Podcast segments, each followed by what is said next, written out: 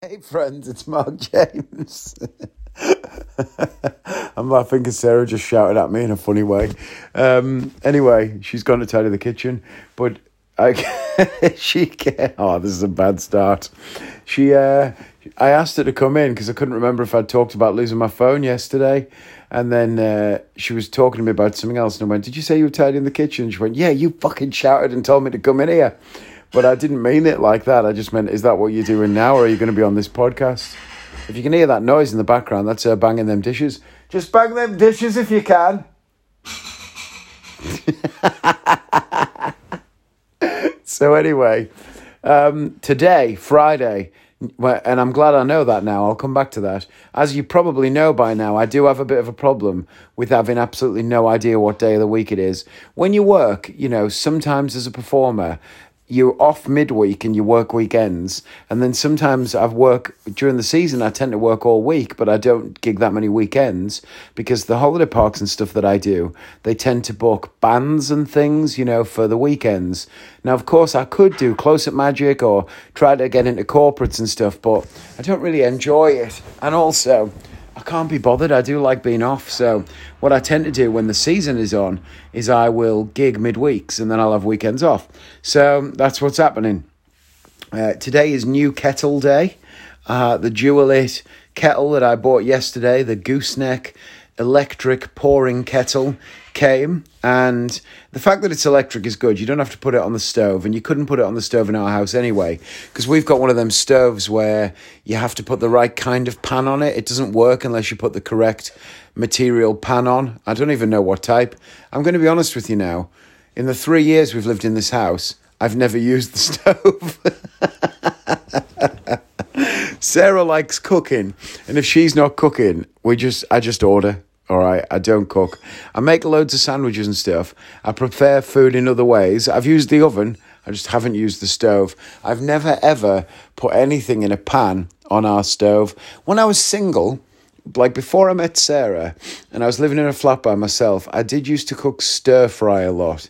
I would often make stir fry with noodles and chicken or turkey breast and then like a pack of that red dragon sauce or something like that. And i'd make a lot of stir fries. There used to be this drink that foster's did. You know foster's lager? They used to do this drink and it had lemon in it and it was really nice. It was like a shandy but with lemon in it. Sarah's coming back now i think. Babe can you remember the name of that drink that foster's used to make that had lemon in it? And i used to love it what? It wasn't very strong alcohol, was it? Radler. No, Radler's the cider. No, no, no. That's Rattler. This it was called Radler, wasn't it? Right with a D. Um, Radler. I remembered. R A D L E R. Look it up. Google it. Foster's Radler. I used to drink. I used to have one or two of them a night because they're very low alcohol. It was mainly like a lemon drink. Um, even less alcoholic than shandy, I think. But I used to have one or two of them, and I would make a stir fry, and I would sit in my crappy flat. I had a really, really bad flat. I think I've told you this before. You could put stuff in the oven in my flat without getting out of bed. That's how small it was. No kidding. If you went down to the bottom end of the bed, you could get stuff into the oven. and I used to. I sometimes used to, you know, get a pizza out or whatever and get out of the oven without ever getting out of bed. It's not good. But anyway, um, I used to cook, but now I've never, ever, ever used the stove while we've lived in this house. Um, so there you go. That's what can I tell you? I'm not proud or ashamed of that. It is just a fact. That's that's what it is. So, um, but I did buy a new kettle, a Dualit kettle, and it is electric, it will keep the water the temperature you want it to be for up to 10 minutes. And it will also um, get the water to whatever temperature you choose. Anything between 40 and 100 degrees in Celsius, obviously, it will. Um, it will get. So you can choose 96 degrees and it will get it to that and keep it that way or whatever. But the main thing is, and I really noticed the difference today, because I've had a gooseneck pouring jug. And so I would decant the hot water from the kettle into the jug and then I would use that to make the coffee. But I've got to say, every time I've ever made the coffee that way, and then I've poured it from the uh, V60, the Hario V60, into a cup to drink, it's always been immediately drinkable immediately I could drink it. Whereas today, clearly there's a lot of heat loss in that process. I didn't realize how much because today I've used the gooseneck kettle so there was no transference of water apart from from the kettle into the brew making process and i had to wait a few minutes quite a few minutes before i drank the cup of coffee because it was too hot so it really did get the water and then keep it up at that high temperature while i made the brew and I could tell in the flavour as well. A couple of things will have affected the flavour. Number one will be that I um, bloomed the coffee with extremely hot water that should have been the that was the correct boil temperature. And number two, I used filtered water because we've got that Brita filter in the fridge. And so, for the first time ever today, I was going to experiment with bottled water and mineral water and some other stuff. And I'm going to try with water with a bit of lemon in and a few other things just to see what difference it makes. But today, I took the water from the Brita filter that's in the fridge and put it into the direct into the kettle and boiled that. And I really, really could tell the difference between the difference was like you know when you drink tap water and then you drink bottled water and you can tell that the water from the bottle is just cleaner and just a bit something about it is just better. Beyond you know fake perception there's not like that chlorinated taste or whatever. It was like that difference. I could really tell. The coffee just tasted cleaner. I felt like the extraction of the drink it didn't have any harsh notes or bitterness. I could really taste the beans better and there was a natural sweetness. And I think that comes from the fact that the water was filtered and the fact that I bloomed at the highest temperature, which is what they recommend. But because of the transferring into the gooseneck jug, obviously I was losing some. So that was a definite good investment. I'll be honest, £75 for a kettle is a lot, but if you use it every single day and it makes the process of making coffee easier, more enjoyable, and renders good results, then that soon starts to pay for itself in good vibes. And I think, you know, you can't wait. I was thinking about this today. People are, you know, you, you wake up in the morning, you think, I wonder if I'm going to be happy today. And you wait for life to happen to you. And then you, you look back with a one day nostalgia and you decide whether or not you are happy. But you can't do that. What you have to do is attack the day. You have to wake up and say, I'm going to be happy today. What makes me happy? Getting out of bed, making the bed and knowing that's done, showering straight away and not sitting there, you know, feeling unclean or in shitty pajamas or whatever. Put clean stuff on, even if you're going to sit around in your pajamas all day, because then you're in the right frame of mind. Making the coffee, but that process being fun. Putting on a great record or some music, you know, planning that this afternoon I'm going to watch a great film, or I might be at work, but I'm going to get my lunch from that little place that I like that takes two extra minutes to walk to. But you know what? Instead of dilly dallying and thinking maybe we'll go, maybe we'll just decide, decide to choose happiness, choose the route that leads you to good things happening. Just wake up in the morning and say, today I'm going to do things that make me happy and don't accept anything less than that. So I woke up this morning and I had that attitude and I got showered. I put clean pajamas on. I made coffee with the new kettle when it arrived. I went on Amazon and I did what made me happy. I bought shit. One of the things I bought after yesterday's experience of losing my phone was um, some AirTags. I actually only meant to buy one, and then I just looked on my Amazon there because they were supposed to get delivered today and they didn't, and there was two on the list. So I checked the bank and I had been charged twice. So I've accidentally bought two, some it's clearly a mistake because even the Amazon thing shows me having bought them as two separate transactions at exactly the same time. So I'm sure I'd have no problem returning them, but I actually think they're a very good thing. Yesterday, when I lost my phone, that Find My iPhone thing gave me such peace of mind, and these AirTags will do the same. I'm going to put one on Joshua.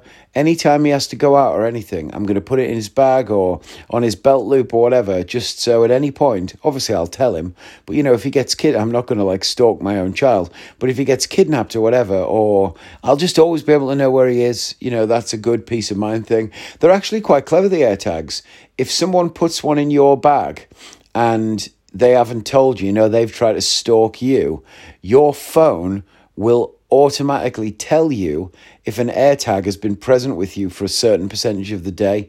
So if someone is trying to stalk you and an AirTag appears to be following following you around that you haven't registered to your own phone, then your phone will let you know. So say if I put one in Sarah's bag, then a few minutes into her walk to work, her phone would ping and say there is an AirTag with you and has been for however many minutes, which I think is really clever that they've built that in to stop people, you know, using them for stalking people or their own partners or whatever, which is obviously ridiculous. So I like uh, I like that. It's a good, nice little safety feature. They're only twenty nine quid each, and I think for a bit of peace of mind, that's okay. So anyway, they're going to come tomorrow. I'll set them up, see what they're like, see if they're any good, and um, I bought those. The other thing that happened today is that I was walking back from town because I did actually walk this morning for once, and. Um, on Instagram came up a Preston friendly game against Accrington Stanley, and I thought I'm going to go to that. That sounds really good. Stanley, who was they? Sarah's just come into the room. What's that? What's Do you remember that? No, what is it? It was like a thing on the telly. Do you Does it smell farty in here? Yeah, it always smells. I've like- trumped a little bit, and I wondered if you could Do tell. you not remember that from the telly? No, Accrington Stanley, who were they? is that a scouse thing? Yeah, it was. No, it was a thing on the telly. I'm sure it was like my dad said if I. It was something like shredded wheat or something. If I ate all my shredded wheat, I'd be good enough to play for Accrington Stanley. And it's like Accrington Stanley, who were they? exactly.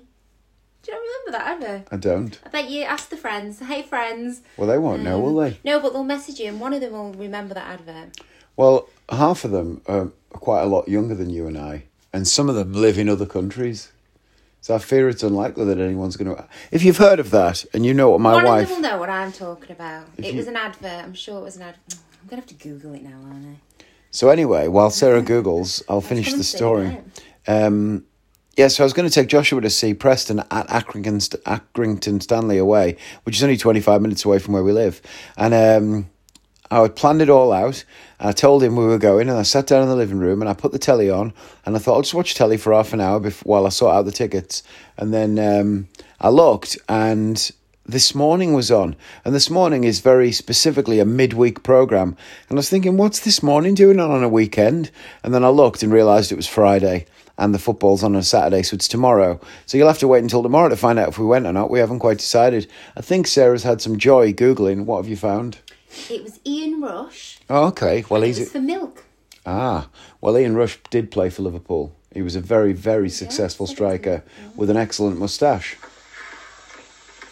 Oh, this could get the podcast taken down. Lemonade. If you want. Sarah's playing the ad on her phone.